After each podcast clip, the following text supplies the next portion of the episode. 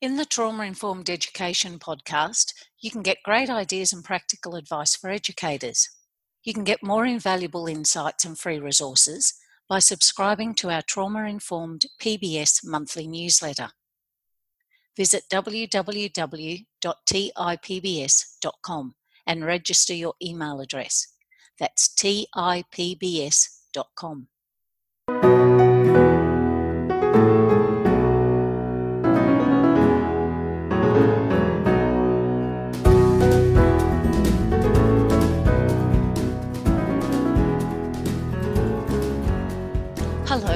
welcome to Trauma Informed Education. I'm your host, Dr. Kay Ayre. Modern teaching practice is no longer modelled on the didactic teaching methods of the past. The days of a single teacher standing at the front of a class of 30 individual desks in a rigid formation is no longer regarded as best teaching practice. Teaching methods are now personalised and student focused, using an array of activities and modalities Classrooms should now be flexible learning spaces which enable multiple users to work concurrently with multiple purposes. How do you incorporate the specific needs of a trauma informed approach into the design of a school? That's the question the Oklahoma City based non profit organisation Positive Tomorrows asked itself when it was daydreaming about a new building that could meet the needs of its students. Positive Tomorrows has been educating homeless children and providing social services to families since 1989. Today we speak with Gary Armbruster and Amy Brewer. Gary is the principal architect and partner at MA Plus Architecture, which came on the scene in 2013 to help kickstart the design process for the new school. Amy Brewer is the Director of Education at Positive Tomorrows. Gary and Amy will be interviewed by my colleague, Dr. Govind Krishnamoorthy, and me. I hope you find it useful. Hi, everyone. Welcome to Trauma Informed Education. My name is Dr. Govind Krishnamoorthy, and I'm here as always with Dr. K. Hi, Kai. Hi, Govind. How are you? I'm good, thanks. That's Um, I'm, good. ex- I'm excited today. We've got uh, Gary and Amy here from Positive Tomorrows. Um, hi, Gary and Amy. Thank you for joining us. Hello. Thanks for having us. Thank you. No worries. Um, look, let's just get right into it. Um, I'll go with the first question. Um, guys, this is a podcast for educators, so we want to start by maybe um, taking turns and asking you about where you went to school, elementary school and secondary school, and how it influences the work you do today. Um, who'd like to go? Gary, did you want to go first? Sure. Age before beauty. Age before. Yeah. sure. Um, I actually, well, we're coming to you from Oklahoma in the United States, and I uh, grew up in a state south of here called Texas, and grew up in a very rural environment, a small school um, out in the middle of nowhere. Um, and so uh, moved to Oklahoma when I was uh, 18, graduated high school, and went to the University of Oklahoma. So I, I went to the same school from uh, kindergarten through high school. Um, lived in the same house that same time frame, and just kind of had a very steady life growing up in a public school environment. Um, so I had a pretty normal childhood, and then went to the University of Oklahoma. Got my bachelor's in sociology and my master's degree in architecture. Gary was going to be a dentist. Yeah. Didn't want to go into that, but yes, I was going to be a dentist at one point in my life. um, uh, let's see. Um, so my story is a little similar to Gary is just like the all-American boy, but I was born in South Africa, and um, my siblings went to an American school there. By the time I was four, we moved back to the states, and um, I spent most of my life in Lawrence, Kansas, which is just a state just north of here. And with the exception of one year, I was in that same school district.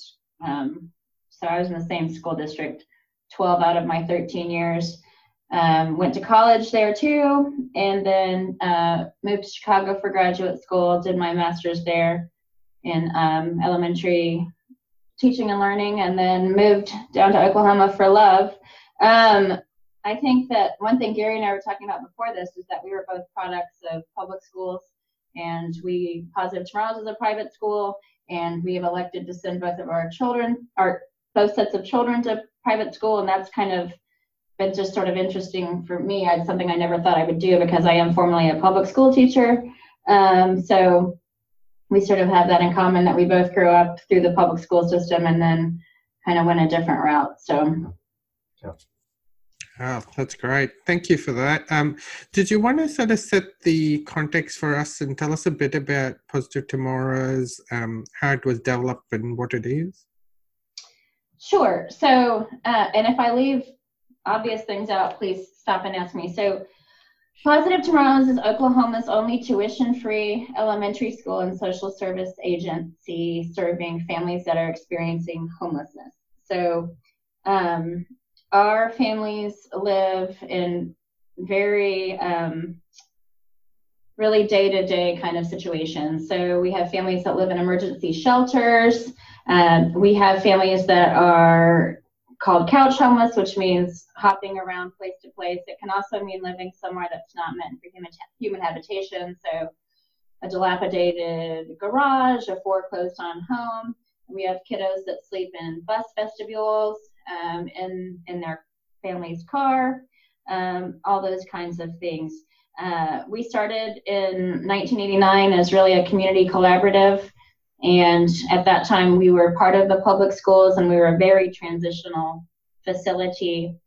Um, this is kind of when some of our laws are going to come into play. So at that time, there, there still is some federal education legislation called the McKinney-Vento Act, which sort of helps give money to the public schools to mitigate some of the effects of homelessness. So maybe some help with uniforms and, you know, field trip money and all these kinds of things. And that that's the money that we were using um, at that time. When another piece of federal legislation was passed, No Child Left Behind, we were in violation of that act because we were segregating students based on their homelessness and we lost our federal funding overnight. Now, I would say we were in the spirit of the law and that we were providing a lot more wraparound services. Um, however, our students were so, were self-selecting to be segregated, so we could not accept federal funds anymore. We operated as an after-school program um, for one year, and then we had some major funders step up, um, and we were able to reopen as we are now, which is we're a nonprofit here. We're our we're tax exempt. We're a 501c3, and we are um, completely donor funded, with the exception of about 60,000 U.S. dollars, which we get um, for some federal lunch program reimbursement. So um, we uh, when I came on eight years ago, we had about an $800,000 budget, and now we operate on a $2 million budget. And that's um, that's an important piece because when we talk about uh, the building Gary has made, that is a one-time expense.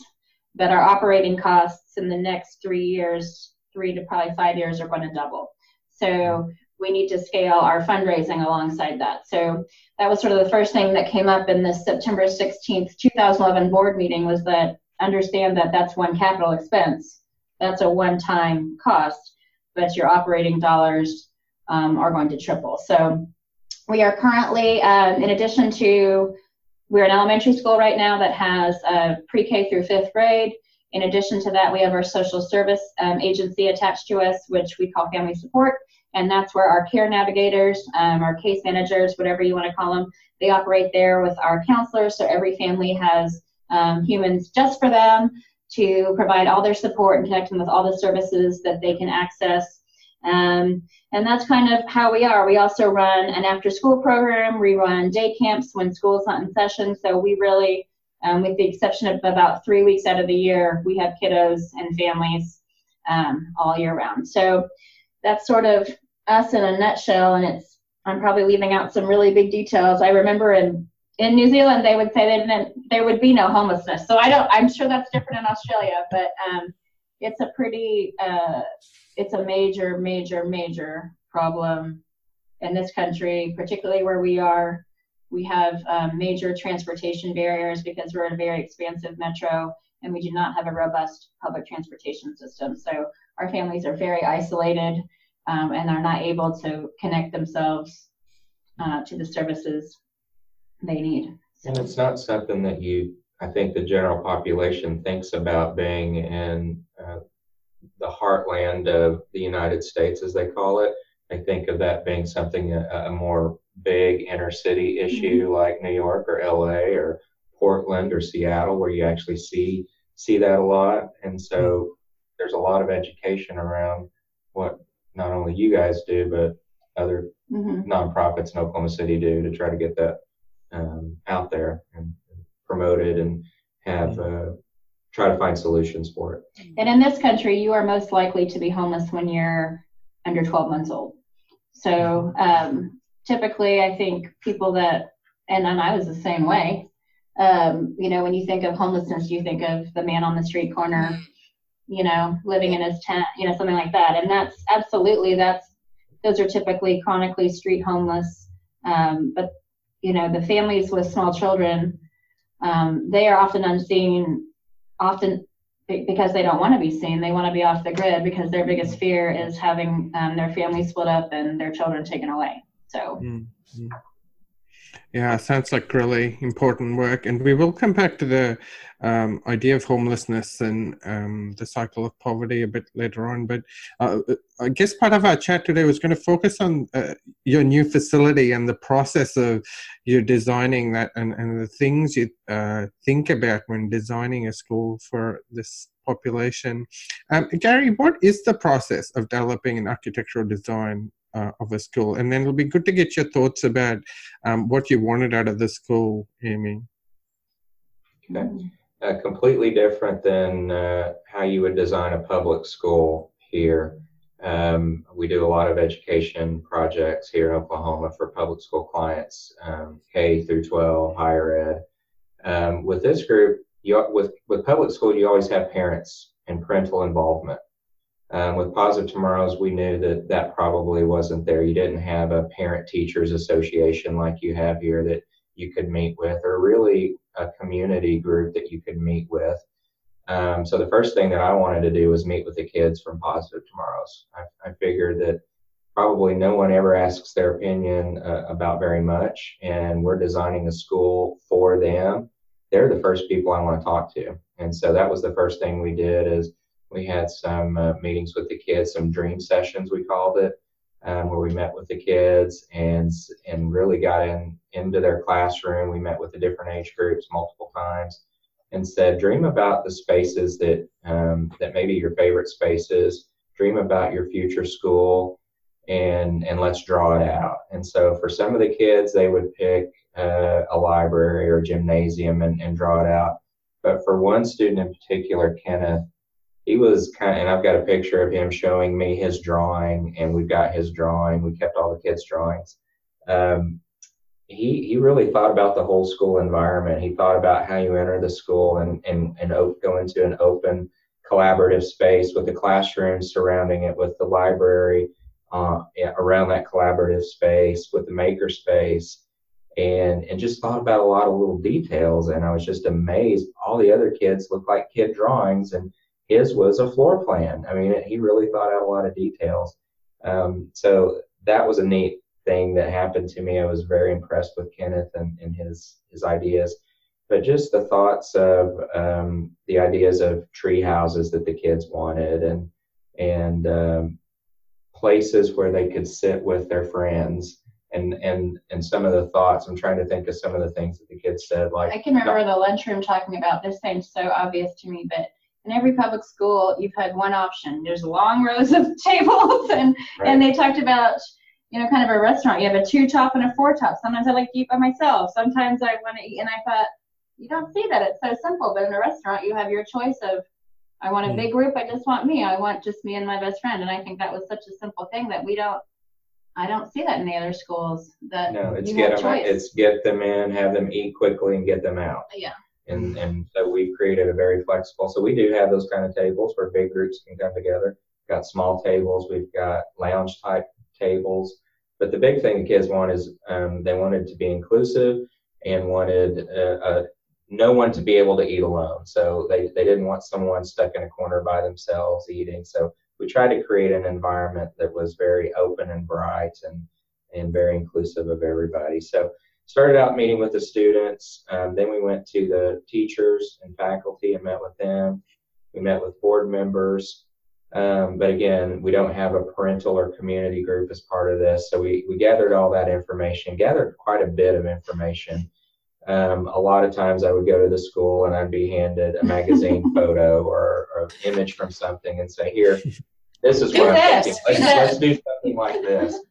And there was, I was getting so much information and so many ideas that we actually used Pinterest um, as a planning tool for us and kind of created a site on Pinterest for Positive Tomorrows and invited not only our design team together, but Amy and her staff and whoever Positive Tomorrows wanted to invite board members to have a location that they could put all their images. So we left that open for about 15, 20 days uh, for them to generate their ideas. Then we printed all those ideas, um, got them into categories. So a lot of them were kind of forming themselves into categories where it might be the, oh, this looks like a library, this is a corridor, this is a collaborative environment, a gymnasium, a kitchen, a dining area.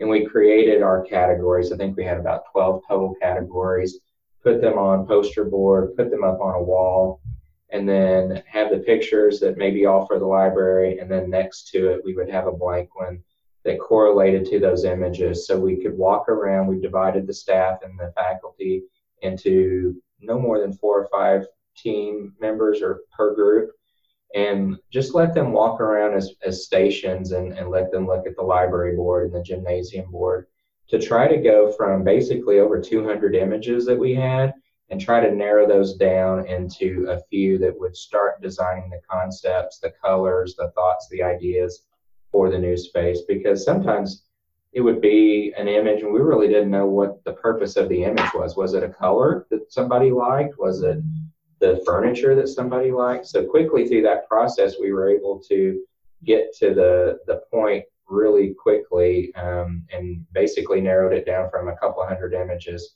to about 20 or 30 images that were starting. And what we were finding is a lot of the ideas that the students had, the idea of a treehouse, there was actually a treehouse in some of the faculty images. So we started trying to figure out how can we incorporate the idea, even though we're not a two-story building, can we incorporate a treehouse into a one-story facility? And so uh, we could show you some images that we use to create a collaborative learning environment that we're calling the treehouse, even though it's on the first floor um, areas where we could have a maker space, for example, um, a food lab as an idea where students and parents could cook together as a family because they don't really have, in some of these cases, a kitchen that they can not only know how to cook in, but be able to cook in as a family. So a lot of the ideas came from uh, this Pinterest planning idea because we had so many images. And I, I don't think we would have had some of these ideas like the food lab came straight from that Pinterest idea that Yeah. that I don't know that I would have come up with because we don't have those type of facilities in our public schools. We have a Mhm. kitchen that the students eat at, but we don't have what I would call a test kitchen or a residential kitchen where people can learn how to cook with their parents. But those ideas, I think, and I know we're going to talk about anecdotes, but all the things that Gary designed, they sort of were born from ideas the kids would have. And one day, um, a volunteer and had brought homemade cookies Mm. for lunch, and a kindergartner asked me what homemade meant, and I said, "Oh, okay. So you can, so you kind of have two options. You can go to the store and you can buy cookies that are already made, or you can get ingredients from the store and you can make them, you know, from scratch, and we would call that homemade." And and so you know that was just they didn't have that idea at all. And so then we thought, okay, that's that's a teaching opportunity. So um, you know, and, and something I do know about a lot of our kids is um, interesting enough. Some of them can really cook because that's much. Um, a lot of them are sort of the parents in their home for their siblings, so they do have some skills um, in that in that way. But we're trying all these sort of concepts and things that the kids would say. We're like, well, then we need a kitchen for that. You know, we need to get them in there doing that. And then we'd say, Gary, can we do this? And you know, it's kind of we have parent groups right now, and people bring in food, and we think, well, if we had our own cooking kitchen, then the parents we can learn to cook a meal while we're having this parent group. You know. So all these things come up, and we think, well, why don't we see if we can toss that in here? Um, and you know with kenneth and his i i just wanted to say something about kenneth. Kenneth um kenneth had never been to school before. He came to us um third grade age and he stayed with us for three years third through fifth grade and he had never been to school but he'd played so much minecraft that he knew how to yep. space plan and use resources you know? So and i we tell that story a lot because he still you know he he was still a creative kid and he was in mm. fact crazy creative you know and because there's something i noticed about our children is that um, my children um, you know sometimes socialization is, can be negative in terms of oh that tree can't be purple and oh that'll never work well our kiddos since they have missed so many traditional and typical kid experiences they don't they don't know no so they'll just they'll do it, you know, and it's really awesome. They still have that wide eyed optimism, or they haven't been socialized to know you can't do that or that drawing stinks. So that's something I see in our kids. They just have this um, sort of really, really amazing excitement sometimes about, you know, really fundamental things because they haven't, you know, they're just not too cool because they've never done it. So it is exciting to them. Um, and that's why they're, anyway, I just wanted to say that about all these, a lot of these ideas were just born out of the kids saying things and they're the ones that are going to be really living in it. So. And it was it was one of the probably the most collaborative process uh, that I've ever been through. Um, public schools, I don't know what it's like there, but public schools in Oklahoma really get to you get to meet with the principal, maybe some of the teachers, definitely the superintendent of schools, basically the upper administration in trying to develop the school we very, very rarely ever meet with a student. And so because I knew these guys would let me do it, that I just jumped off and wanted to meet with the kids immediately. And that was uh, just an absolute awesome event that happened when we did it that day and something I'll always remember. And I think uh, a lot of this also, um, our leadership, I'm senior leadership, but my president, it's just really important to her that everyone everyone chimes in because she, you know, her belief is you put experts in place and then support the you know what out of them. And so she wanted everyone to have ownership over where their spaces were going to be. Um, and it's been, you know, her her point is that when you you're going to get a much better product when you have everyone's insight. And I have no idea what family support needs back there. I have no idea, you know. And I really, one of my biggest fears was I was making a lot of um, decisions for education based on my experience. And um, last year, Gary brought, um, he did, was it a fly in? Fly in when he showed sort of the fly, through, fly through video of what yeah. the building's going to look like. And he was unveiling it to all my teachers. And I thought, oh my gosh, I'm waiting for the moment when they said, oh, geez, who decided this? You know? And they just loved everything. And I thought it's because I've been asking them the whole time, would you like it like this, or do you think this would be better, and why? And they didn't have. The only thing they said is you forgot desks for our assistants, and I thought, oh my gosh, yes. And but they were they loved everything, and it was because they had had involvement in the process all along. So. Mm, yeah. That's really fascinating. Uh, one of the things I found really interesting with the way you describe that is with trauma informed approaches, we talk about this idea of, uh, you know, working from bottom up, you know, that we don't have these kind of things that we're imposing on them, but we work from feelings and emotions and kind of lived experience all the way up. And it sounds like that's mirrored in the process of how this was all designed.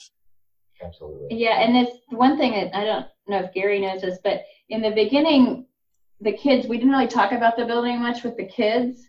And when we started to, there was so much fear. Like we were triggering them. The thought that they're going to have to move from the one place that is secure, their safe place. Yeah, I mean, there was. I don't want to talk about it, you know, because we are their safe place. And when you when you come to our building, and I'll kind of want to talk about the physical space at some point too, because it's it's really limiting our current space. But the feel in our building, the climate is unmatched. I mean, it is it is just so special. So the kids would say, "I don't. We don't need a building. This one's just fine." Mm, you know, everything will change. I mean, you might yeah, you might go. You might leave. Yeah. Anything could happen. Yeah, we were triggering. We were doing the very thing. we are going to move. You know, the very thing that they're most terrified moving again. They do daily. Yeah, move again. You know, And slowly, you know, we talked about it, and as we involved them, we took them out to the job site. You know, they got to see the big trucks moving around. And now it's kind of the different side is that, am I going to still be going to Positive Tomorrows when we go to the new building? Yeah, I mean, so now, because now we have the whole other side is I'm about to graduate, I'm going to finish, you know, and Mm. so it has just been, but the answer was they were afraid of something because you know, well, let's just show them what's going on. You know, you're afraid of it when you don't understand it and you can't see it. So we take them to the space, we show them the drawings, and Gary and his team comes in monthly and they do um, they do interior design with our kiddos. They design my office the way they think it should look, you know, based on what I have it now. And so that's sort of how you take the fear out of it is that you let them have agency over it and and you know include themselves in it. Yeah. That, that, that's really fascinating. We might jump off there, Amy, and I feel like you might have a lot to say about what's limiting about the space at the moment. I think most teachers would. Um, Yeah. well, how, what is your experience of that, of, of dreaming of what the space might look like and thinking about what it is now? How do you think the space at the moment influences the kids in terms of their learning or well being? Right. So it's hard to sort of understand um, when it talks of your when you're thinking about improving staff well-being. We are currently in an 800 square foot. 8,000. 8,000. Yeah. It feels like 800. It feels like It feels 800. like 800. It's an 8,000 square foot. Um, just long corridor halls. I mean, it's um, it's the education wing of a church that was built in 1903. This building isn't that old, but it feels like it. Uh, we have one bathroom, um, one staff bathroom, and people say you're joking. No, I'm not joking. We're all queued up here for the restroom. I mean, that's um, we did a remodel probably six years ago, and we have five classrooms. Um, we eat in a different building. Our gymnasium is two miles away, and we drive five different routes to go to PE one day. It's just really, um, for us, it's a real pain point um, because we just can't grow anymore. However, that being said, we do have a really uh, amazing kind of one room schoolhouse feel. And we are a family, and we call our playground the backyard. And um, you know everything is about home and the family. And that as we go into the new space, we really want to be cognizant to protect that feeling while we expand. We're also, as a staff, highly collaborative, other duties as assigned. All of us take out the garbage, all of us do everything. And, you know, um, bus drivers cover a classroom, all teachers go into the restroom, a case manager, you know, is serving someone food. You know, we just all do everything. And we also want to be really careful that when we have more elbow room, that we are still so tight knit. It's going to answer a lot of problems. Um, it's it's going to be the answer to a lot of challenges, and it's going to create you know some some new opportunities that we're going to have to be really you know masterful about how we navigate them because we are physically going to be separated. A lot of us are departments now because we actually have space. So Well, they're going from an 8,000 square foot facility to a 35,000 square foot Yeah, facility. wow. They're, they're growing quite a bit. Amy, how many children do you have? How many kids Yes. are there? Good question, Kay. So right now at any one time we can have only 74. Okay. So right now we are pre-K through fifth grade, and we're age integrated. Just I don't know if you do that New Zealand. So we have one, two, we have a three, four kind of system. So they're Some of our small schools do that, yes, Yeah. because they just so don't that's when have I numbers. yeah when I did my student teaching, you know, it had year one, two, year three, four. Anyway, so we sort of have that kind of format. In the new building, we will um, we call womb to tomb. We say. So we will have an early head start, which will be a classroom that will serve uh, zero to three year olds. Um, that's a totally new thing for us. That gives me major anxiety. That is not my real. I, I've dealt with. I've better with the older children you can reason with. Um, so what we're going to do in this fall is we're just going to pick up this current model and move it with the addition with the idea that we're going to scale over time to be up through eighth grade. So right now we top out at fifth grade. We will scale over time to be eighth, but we're not going to double our enrollment this fall. We're going to slowly add um, over the next three years. But And you're, you're adding the birth to three space as well. Yes, we're going to add the birth to three, and that we might start as early as this January because that's federal funds. Now that's a whole other layer because that means we're going to go back to having some strings. Um, but you know, you guys know the earlier the better, and we can get our kiddos in, and you know, working with mm. pregnant mothers and all that kind of thing. But that's going to be a whole new challenge. We transport every one of our kiddos to and from school. That means we're going to be dealing with infant car seats. I mean, there's just a whole logistical yeah. thing to wrap my mind around right now, and um, that's just a that's going to be a totally different animal. Um, we're finally able to add special education. Right now, I'm the only certified special ed teacher on staff, and I'm acting principal, so I I really can't, I'm not, I don't have any kiddos in my charge. Um, but when we're fully scaled, we'll be at capacity for about 210 kiddos at one time. Now, that being said, we do, we, we do cycle through kids. So, for instance, last year we could have 74 at one time. Over the course of a nine month school year, we served 149 kids. Mm-hmm. Now, last year was bananas. It was just churn, churn, churn. This year has been much different. We've, we've served about 110 kids. Um, and really, one of the pieces that is a major problem for us is affordable low income housing. So uh, it's just, there just isn't any in Oklahoma City. So a lot of times, what, one of our case managers' uh, main goals is to get our families set up with housing. And oftentimes, that housing just isn't near where our school is. So um, that's a real challenge too because they don't want to leave us, but no, they've got into housing. Mm. Yeah.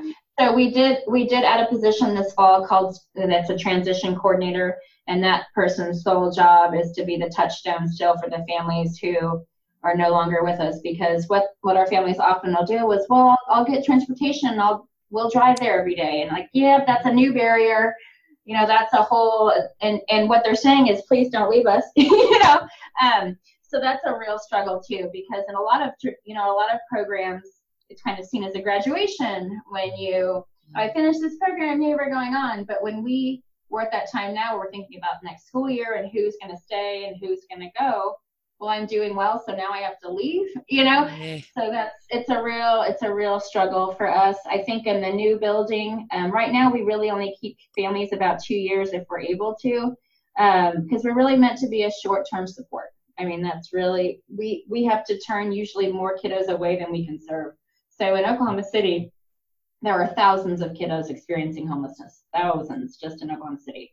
So um, in the new building, I do think we will keep kiddos longer, but there's hmm. also the natural attrition that happens in any school. You know, my kids have been in the same school their whole life, but that's highly unusual. So mm-hmm.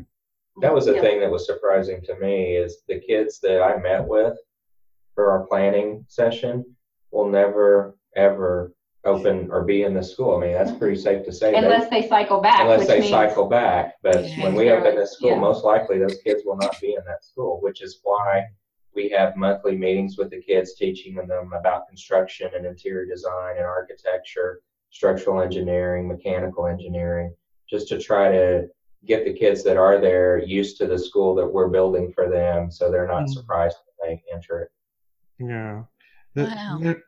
Gary, I wanted to ask you these are children families with such complex needs. What do you think educators need to learn about how physical spaces actually influence um, learning or how, how it actually can kind of hinder or kind of enable um, their needs being met? Well, in this case, um, I, I, think this building does it more than any building I've ever designed. The the, the first thing uh, you were talking about, you already call your um, back your playground the backyard. One of when we had our process meetings, we talked about we want a home feeling. That was the the uh, common denominator in every meet, uh, meeting that we had was the word home.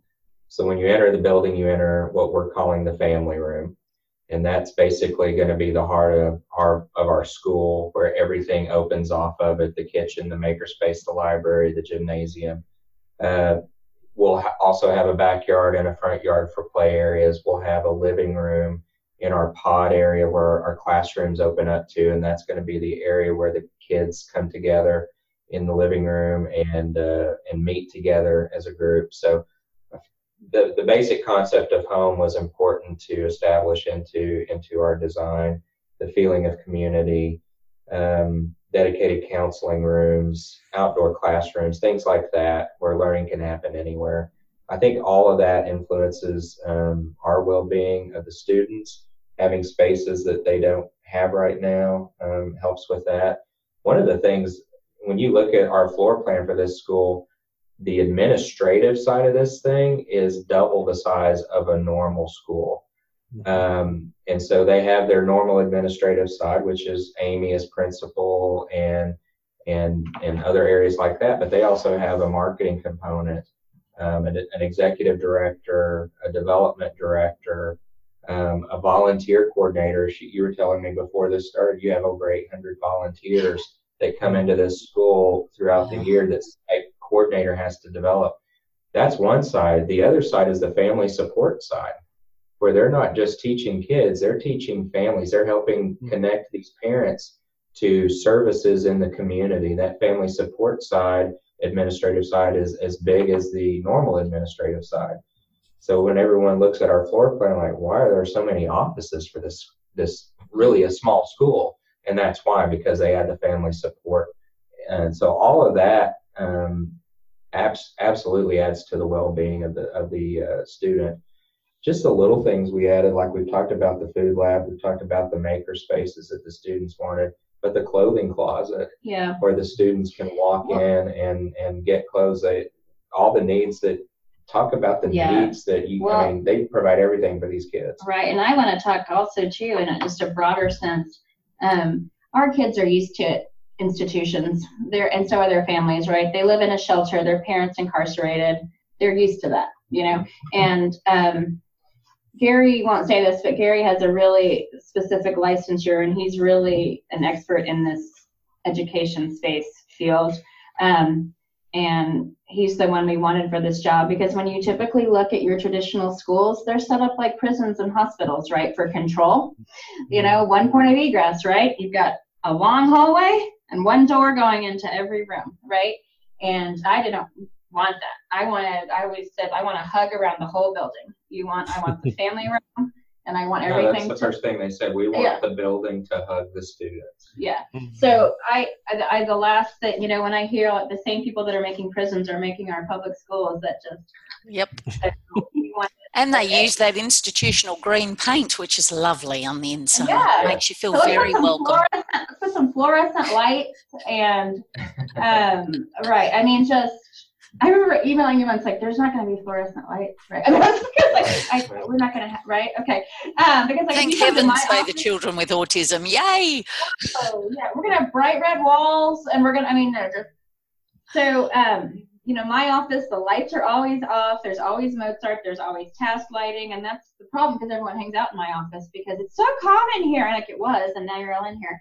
Um, but that's, I think, we were really intentional about that space. Is that I wanted and I think I had I had to take I think I had took a while for other people to see what I was saying because they don't they've only known one kind of building, right? We've all gone to schools, right? And they for the most part look the same. So what are you saying a hug around the school? And I kind of had to show some examples. And I'm a Montessorian at heart, and my kiddos go to Montessori school. So I want the walls covered with all the things that the kiddos created. And I've been grabbing things like we're taking this to the new building and framing it. You know, this is coming to the new building. So, um, but yes, just a really, really calm space. We try to be really cognizant of trauma triggers. Um, so Gary always jokes this is a really sexy project, but I think what makes it sexy is that it's it's just it's it's it's designed um, with with the kiddos and families in mind, and and the staff that's going to be supporting them. So it does look very different, but when you ask the pose the question, you know, by email about what are you curious about in your work is I want to know where where buildings are headed. You know, I want them to be when we're looking at the way Google, if you've ever been to Google offices, I mean, it's just a most I want to work all day too, you know, if I were in that space. So um, I just think that it's really exciting that we have this freedom to create a space like that. And we did have some pushback from some older people. You know, they're used to a brick building with you know and we had to you know look we're going to try some color here and that's okay yeah and, I, I, I, did have a lot of color my first rendition of the exterior was very colorful mm-hmm. and i got a lot of pushback from the board members who come from corporate environments like uh, i think more traditional look on the exterior So we got I to was play going to ask you that, Gary. What does it look like from the outside? Does it look like a traditional sort of house, schoolhouse, or does it look more like a? Can you see up here? I don't know. No, we can't. But I just, Well, yeah, I was just curious to ask. and your folks aren't going to be able to really see Oh it either. yes, yes, we can see that. I Uh, see. but uh, but it's it's got a lot of color in it. One of the things that we liked about um, this building is learning starts in the parking lot up front, where we've got a sundial out front. Um, we've got under the canopy up front here. It uh, has the seven colors of the rainbow that will cascade through this clear, uh, colorful glass to let light down. We've got the seven core principles in benches, uh, positive tomorrows out front so they're learning as they walk into Oh, the space. Um, so, but I would say the exterior is more traditional. It's got brick and, and, and a lot of natural light. That was the other thing besides the, the hug. We wanted uh, the well-being of the student to have natural light. And so I, I know your existing school has some windows, but I know when I walk in, it feels very Closed. closed Very and closed. dark. Yeah. And when you walk in this school, there are windows everywhere, floor to ceiling, large windows, and probably 20 foot tall windows in the family room that let that north light in so they can see into the backyard. But uh, so I had a little pushback on the exterior. So the interior, very colorful inside. Um, yeah, I know you can't hardly see these. Uh, lots of color inside. This Yep, is actually the that. family Yep. room.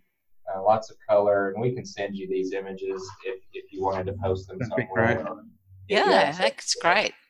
But uh, Because our schools are very different. More color on the interior than than on the exterior, but Yeah. all in all, I think we have a very um, it's not I wouldn't say it's a traditional for Oklahoma building. It, it it does have more modern elements to it, but it's fun and playful. Um, it literally does hug the students as they walk in. Um, that was a literal hug that we wanted at the front door. Um, but then it hugs them in other ways, making it more homey with the wood tones that we create more wood feeling in there, LED lighting to be able to be dimmable and and more more like a task lighting for a classroom if they want to. Did I use that correctly? task lighting. Yeah. Okay. Yeah. well, I think something something I want to mention, and it's so hard when we have a limited time. Um, there's so much I would tell you. Something that I don't know if I, I mentioned was that a lot of our kids come from um, the domestic violence shelter. So our current space, the the address is confidential. So um, it's not posted anywhere. Um, you couldn't find us if you tried. It's a very nondescript building. Yeah, I You was would- hired as their architect and I didn't know where to find. It. Yeah, and that's by Where to go design. Yeah, that's by design. Now, the problem with the new building is that if we're going to ask funders for money, and I say, I can't tell you where it is, you know, that doesn't really, no one wants to write a check for that. So, um, that was really a lot of conversation about we're going to have to publish our address from now on. Ah, And this, this new shiny building, people are going to know where we are. there it is. So in our in our current space, we just don't have the means to be we don't have the adequate security, so we're sort of leaning on our keeping our address confidential. And in the new building, security will be um, paramount for us. It's really not um, if something's going to go down. It's it's When when this week will it go down. so um, They have more parental issues than Yes, normal we have school has. identified abuse. I mean, we have identified abusers so that cannot sit. But but for me, you know, there's a lot of you know, do you have bulletproof glass? Why don't you have metal detectors? And for me, a lot of those things say you're not safe, right? I mean, again, I'm gonna go. I don't want to be like a prison, you know. And um, if someone wants to do something, they're gonna do something. And um, you know, I think it's about staff awareness more than anything. So you know, we have huge windows and um, that's that's what I that's what I want. And it's like an Australian school, Amy. well, Huge I- windows, no security. Everybody's Well- looking after each other. Well, when I tell people, Yes. and when I would, so I don't hate me that I go to New Zealand every summer. Other every other summer, I'm gonna make I'm gonna make that three hour flight to you guys one time. New but- Zealand's our buddies. Oh, okay. No, it's just a fake rivalry, just like us in Canada. But um, you know, when at lunchtime we just opened all the doors in Plimmerton, and the kids had an hour lunch. Like, what do you mean? I was like, no, you just open the doors. yeah, and you just play outside. Off you go. Walk down and get fish and chips and come back. What do you mean? I mean, they walk down and they get fish and chips and then they walk back to school. Yeah. What do you? Yeah, I mean, it's uh, we just it's so foreign to us. It's a foreign concept. We're, we're just literally, Literally. we're just so so many schools here are just all about control. You know, it's about well, you don't. If you know, when I control you, I say you're not capable of doing it. You're gonna go and get your fish and chips and come right back. Okay, that's fine. You know, I mean, I need to trust you with that control, right? So that's um, that's sort of, I've, and I've had to do some massaging of that with staff. That no, this is, you know, we we work with principles and expectations. You know, we're not punitive, we're not rewards based. You know, um, and that's the same thing with we work with our families, is we really try to be strengths based. You know, they've heard all their lives what they've done wrong, you know, but our families have a lot of strengths. Um, So, and- and Amy, yeah, Yes. how do you? I'm just ha- having, you know, sort of worked as Govind has as well in spaces like you have. We we don't have the th- the threat of, um, well, I guess it's always there, but not to the same extent that somebody, you know, who is upset might walk into our school and and shoot people.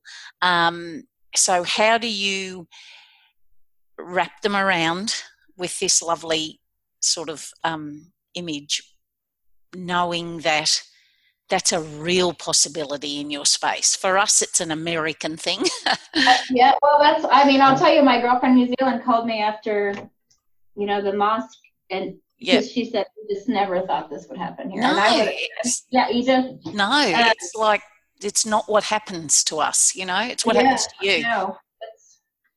We could really get political here, Gary, but I won't. Um, No, so but, how do uh, you provide that yeah, so, no, yeah, So, um, you know, we we talk about it a lot as staff. Anytime um, there's uh, one of the problems is, I'm sure that you guys are familiar with domestic violence. Is today he's um, my abuser. Tomorrow he's back to being my boyfriend. sure. So, you know, that's something that we're just, I, think the biggest thing we do is communicate really, really well. Some of our newer staff is like, you guys really communicate, you know? So we know, um, we know who can and cannot be on our property and we are, I call, I call 911 at least once a month.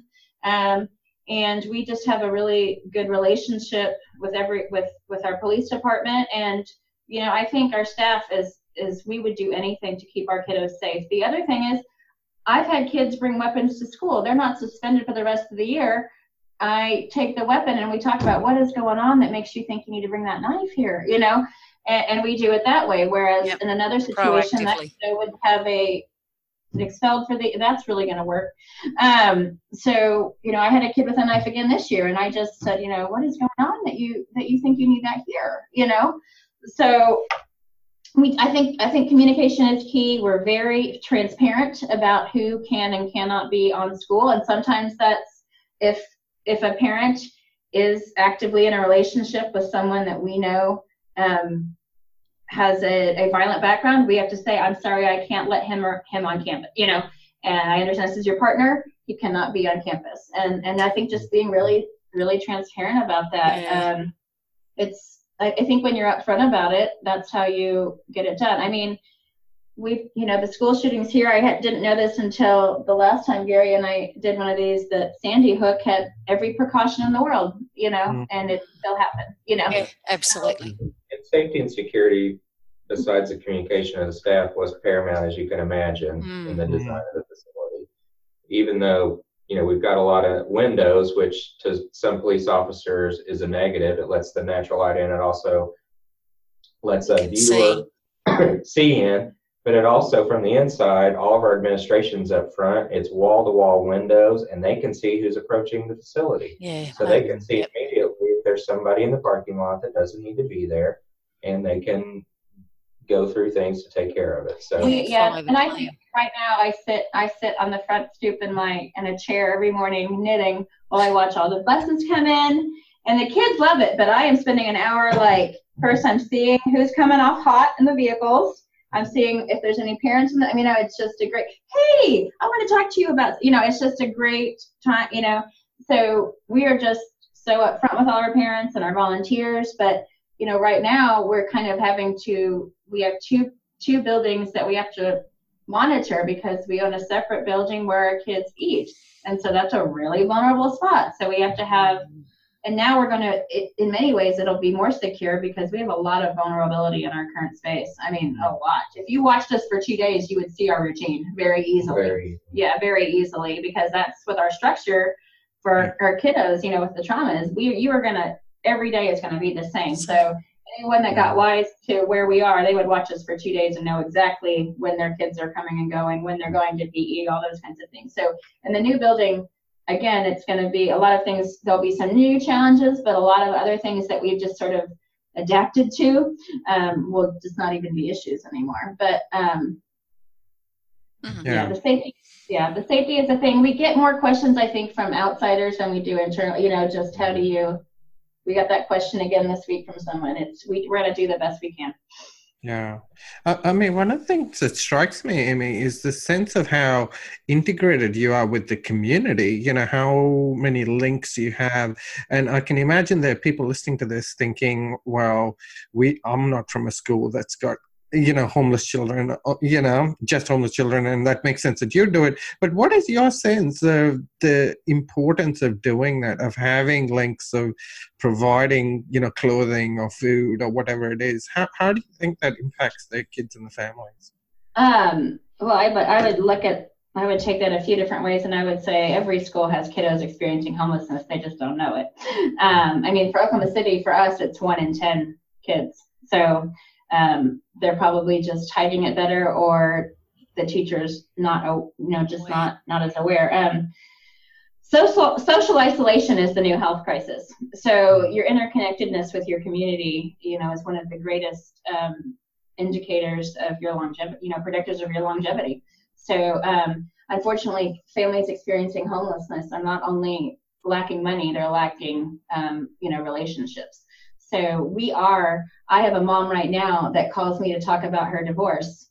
I'm her child's principal, but she knows she heard I was divorced, you know, so it's, it's both humbling and kind of soul crushing that, you know, she, I'm who she has to call. You know, I'm just calling to talk about, uh, you know, not nothing's going on. I just kind of I had a hard day, and oh, that's okay. You know, and we just talk through it. So, um, we are the family for our families and kiddos. I mean, we are their family. Our our phones ring 24 hours a day.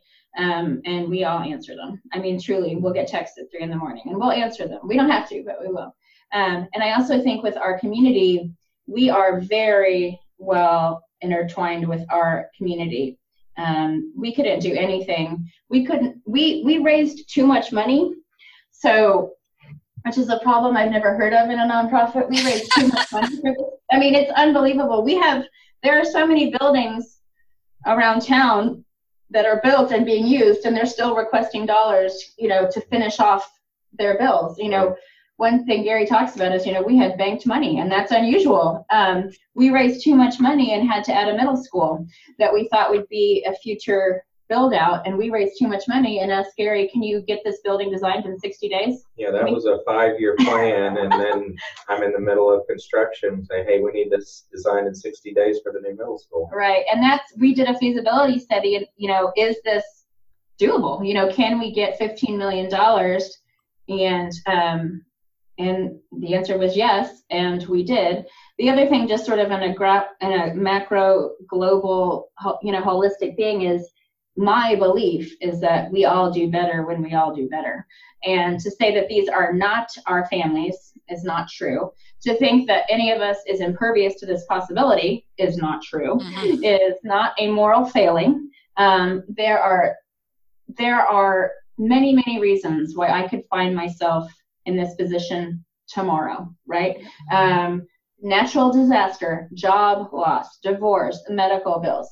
So um, this idea that that that well that's not me, that's them is completely false, and you know that's a challenge to the universe, and you're going to find yourself there. So I when I when I teach, I talk about you know this perception that that I think we're honest with ourselves, sometimes we're thinking we we think we're maybe better than that person. Well, that person started out as someone's perfect little baby until trauma just started nicking away at him, you know Mm. and um, and, and then he turned you know he couldn't he got turned away didn't have insurance then he started self-medicating and then i mean that just you know i just happen to be better resourced but that could be me any day so Mm, mm, mm. Absolutely. Um, so, for people listening who don't have your fundraising skills, Amy, unfortunately, um, what would you say might be some simple, cost-effective things, like simple things they could just yes. start doing? Yes. Um, so, I think I think what um, what the best thing to do, and this is what I tell people, is to contact their local school and ask what that school needs. So a lot of times we think we know what a school, what, what someone needs, right? I've definitely been guilty of that.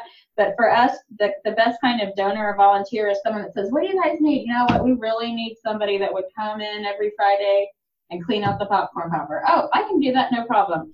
So um, I think the best thing to do is just contact your local school and see what it is they need. Simple things that we have that anyone can do um, is we have a clothing closet. So every kiddo gets new everything whenever they need it because typically they move all the time and it's not a nice coordinated peaceful move it's grab your stuff we've got to be out of here in five minutes so we have a clothing closet and there's no shame in that clothing closet we all use it um, a food pantry i'm not sure how things are in australia but here we the public schools we have very um, scheduled times you eat breakfast from 7.30 to 7.50 i got here at 7.51 sorry breakfast is over you know Okay, well, I'm hungry. So, um, a food pantry. We give all of our kids any school supplies they need. Doesn't matter when. Um, we meet all of the. You know, we start in a very fundamental Maslow level, right? We just knock those things are non-starters that we're going to zero out all that. Yeah, we're going to zero all that out. Okay,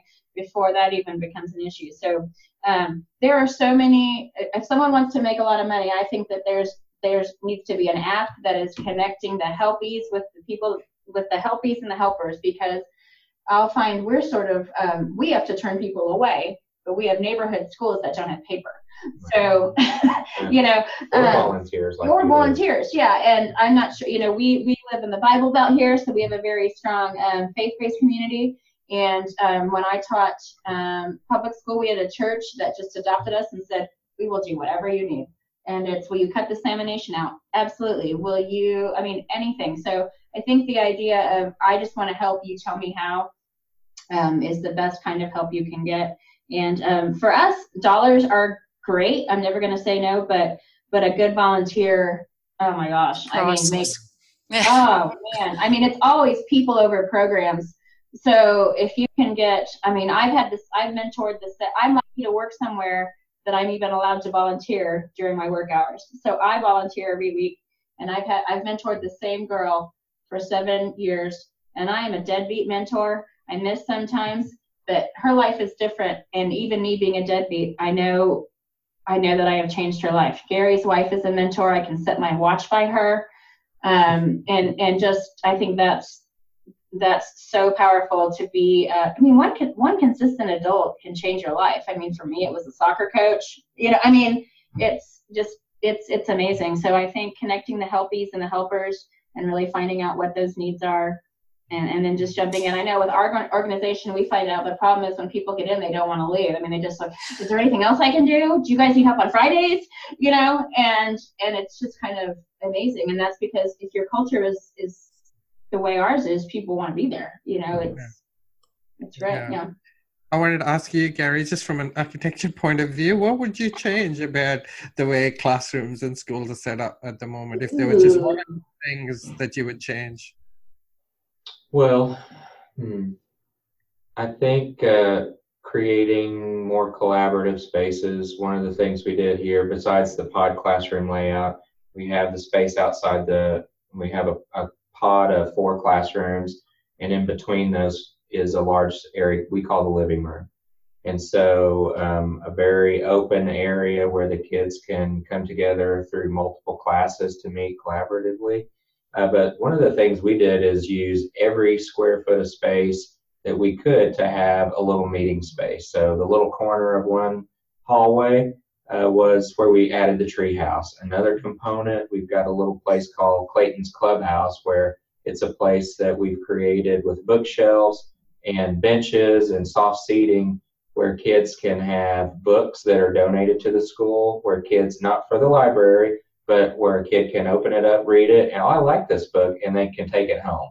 And so it's not like a library, but it's like a place they can grab a book and take it home. Um, just creating spaces that are more collaborative and open. And um, I mean, the, the idea that learning can happen anywhere was our big thing here from our collaborative corridor, where we've got uh, the history of Oklahoma written in the flooring. And as the students walk down the hallway, having that um, teaching element to it, but just creating a space that um, really where that was one of the things that they said right early on. Just we want a space where learning can happen anywhere. So we really took that to heart and ran with it. And um, I think so much of um, the schools here in Oklahoma, it's all about maintenance of a facility. And and I, I want a certain floor tile or I want everything you know tile on the walls where I don't have to paint it again for the next 10 years that was really we we thought about that because they are a private school and their dollars are important. And so we did think about those things but just being able to open it up and create uh, you know that learning and that collaborative environment was uh, big and important for positive tomorrow. So we hope that we did that. We we won't know until we move in later this year if we accomplished all of our goals but i think through our learning process our um, process that we went through with Pinterest and meeting with everybody, we think that we've checked all our boxes, hopefully. Uh, this is kind of unrelated, but one thing, and I think the reason Gary had a building that we use every piece of is because that's how we do now. we just, you know, we're counseling in the closet of, you know, whatever. Um, Instead of meeting, yeah, you know, when the speech path comes, let me find a broom. So um, I think the broom no one's in the broom closet right now. If you want to go in there, um, and the, the the one thing that we do also have, and um, every this again just sort of organically happened that we had um, an Eagle Scout had to do a project a few years ago, and he made cubbies for all of our kiddos, and they are very big cubbies, and they are perfect kid size. So we would see that when kiddos needed um, you know, when they were needing some self regulation or they were just feeling their cup was running over and they were trauma overwhelmed, they would just get in their cubby and they would kind of hide behind their coat and they would just, you know, sit in there for a while. And it was just a little turtle shell because they have no space of their own. They live in a shelter or a car or they're sleeping on someone's floor that they share with three other people. So um, these cubbies are really important to them. Um, and so that was, you'll see in our design, if, when we look at the pictures, is the cubbies, um, that was key in the new building. And in fact, they brought an actual cubby to, to my office, and I said, "Oh, whoa, no way! Those are way too narrow. Like a tiny hiney needs to be able to fit in there and cover up in that cubby. Like if I can't get my bottom in that cubby, that is too small. So they just, it's they're just their little, you know, their little hidey hole, and they all needed those. Um, that was a good example of something that just kind of came out of nowhere. You weren't thinking of that. No. It was a utilitarian need to have a space to put their coat in their backpack, but turns out it was more of a this is my special place that I'm going to go. And so we integrated it into the new building. So in that living room that I talked about, um, we have all the cubbies lined up for the kids to. They, it's on chalkboard just like it is mm-hmm. today. So that's kind of yeah. getting back to what they do today. They can write their name on their cubby sit in their cubby and then kind of sort little. Because when space. they yeah when they come to school the first day we have a 24 hour wait before they come so that we can get all their things ready. So when they come, their cubby is labeled and they'll have a backpack and a coat with everything in it. And I remember one year this child said to me, how did you know I was coming? And, you know, it was just, he'd never, you know, he'd never, he'd never been the kid that had a backpack. You know, it was always, or the kid that had been thought about beforehand. Yeah, right. You know, oh, you're coming in the middle of the year again. Great. Okay, well, let me get you, you know. So, one thing I do with teachers is they just have so many backpacks on the ready, but just the idea that, because being a new kid stinks, even in the best of circumstances, mm, you know. Stop what you're doing. The teacher's got to get you set up. You don't have what you need, you know, and our kids are always that same thing with the eating in the cafeteria. They're always the one by themselves, right? That's them. So they're designing a space to eliminate all these things that they've experienced in other settings, you know. So I well, think, yeah. And that cubby has become the, maybe the only place in the world that they have of their own. Yeah. yeah. That's this is my space. Mm-hmm. And we are serious about cubbies. We are like You are not getting any people's cubbies. If they put a Lego piece together and it's in their cubby, you do not touch. I mean, it is like you do not get in other people's cubbies. Sanctuary space, cubby. It's sacred. Yeah, it's sacred. You cannot be in someone's. And I will look on the cameras. I saw you by so and so's cubby. You know, that is, you know, it's sacred. It's a big, it's a big, big deal. But that's another skill. You know, they're not used to having to you know they have that. Anyway it's it's just been a real and as a side note the cubbies are things for donors. Um it was a donor it's a naming opportunity. Um so i have cubbies i bought a cubby in my son's name and in my daughter's name and then in my my mother's. Mother just passed away in her name. So it's also just kind of a special thing that like every year one of the kids will have one of my kids cubbies. I mean like it just it's going to be really really powerful. So it's a lovely thing to leave. Gary Amy, thank you, thank you thank so much for your time. We really appreciate it. Um, we wanted to finish up. I think you've answered this a little bit before, mm, Amy, but what are you currently curious about in your work today? Well, I mean, I have a real push pull. I kind of alluded to this in the beginning. Is um, as a crazy liberal who certainly believes in public school and um, I really want to see where we're going um, because I think I've kind of become a de facto trauma informed expert in schools and um, people ask me what can I do? And what's what I find really hard is um, you know it's really hard when you're an island in a school building and you're the only one trying something mm. and um, you know you don't have support. So I guess I'm really curious about. I know one of our goals is to be a national model and international model. Um, yep. But hmm. that's why I've been, you know, I go around the country and I teach about trauma um, informed teaching. It really is just a collection of things. I'm really just copying what my cooperating teacher in Plimmerton, New Zealand did in 2000, right?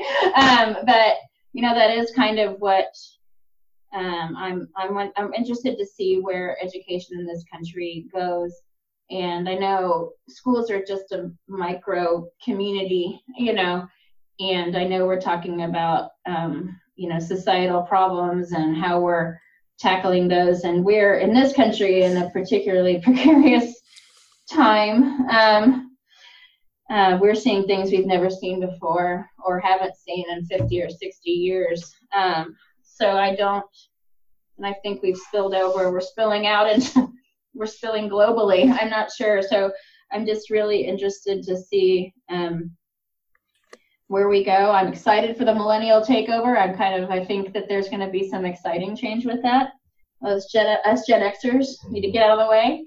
Um, but, uh, you know, I hope that when people come in and they say, you know, how do you guys how can we have this? And i'll say well what we do is free. I mean you know that this new shiny building gary it's going to be amazing you know? But but it's it's you know it's it's it's it's just a house until it's a home yeah. you know and it's Absolutely. it's just gonna it's just a building until it's our school you know? And um that's kind of what i try to tell people is um you know the the things that make good teaching good teaching are free and they're fundamental and they've never changed so it's relationships with kids, grab a book, sit down, you know, and, and just go for it. So that's kind of what, you know, I just hope we get um, really back to basics.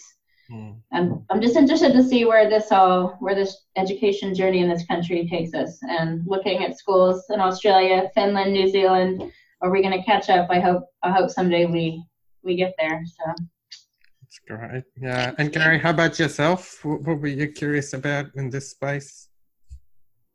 Um, you know, I do a lot of speaking uh, nationally on school safety and security because it's such a big deal here. And I think incorporating that into a building without it becoming a prison is something that's mm. kind of near and dear to my heart. If we, every time that um, a district says, well, we want to bring in uh, the local police department to, you know, we respect what you're saying, but we want to bring the police department in. And when they see my building full of glass walls and oh, openings, they start saying, oh, no, absolutely not. That needs to be closed up. We can't have that. We need places for kids to hide. that's true, but however, um, it can be done in many different ways. And so just opening up the eyes of, of our local officials and, and our uh, everyone on how to plan, uh, not only with that in mind, because it is a real issue here, unfortunately, but do it in a way that uh, lets in natural light, um, creates uh, collaborative learning environments while still keeping the kids safe is kind of something I'm passionate about. Mm, that's, That's Well, and I think excellent. with Gary, I mean, the, to- the you know, we need to take a totally different approach. We're talking about, you know, untreated mental health. I mean, we're these are band aids. These these Mm. design us, you know, a prison like building. That's not the problem. You know, I mean, No, that's, no, that's not the not. problem. Yeah. It, We could talk, that's a whole different podcast. Yeah, that's, Yeah, but- that's a whole series.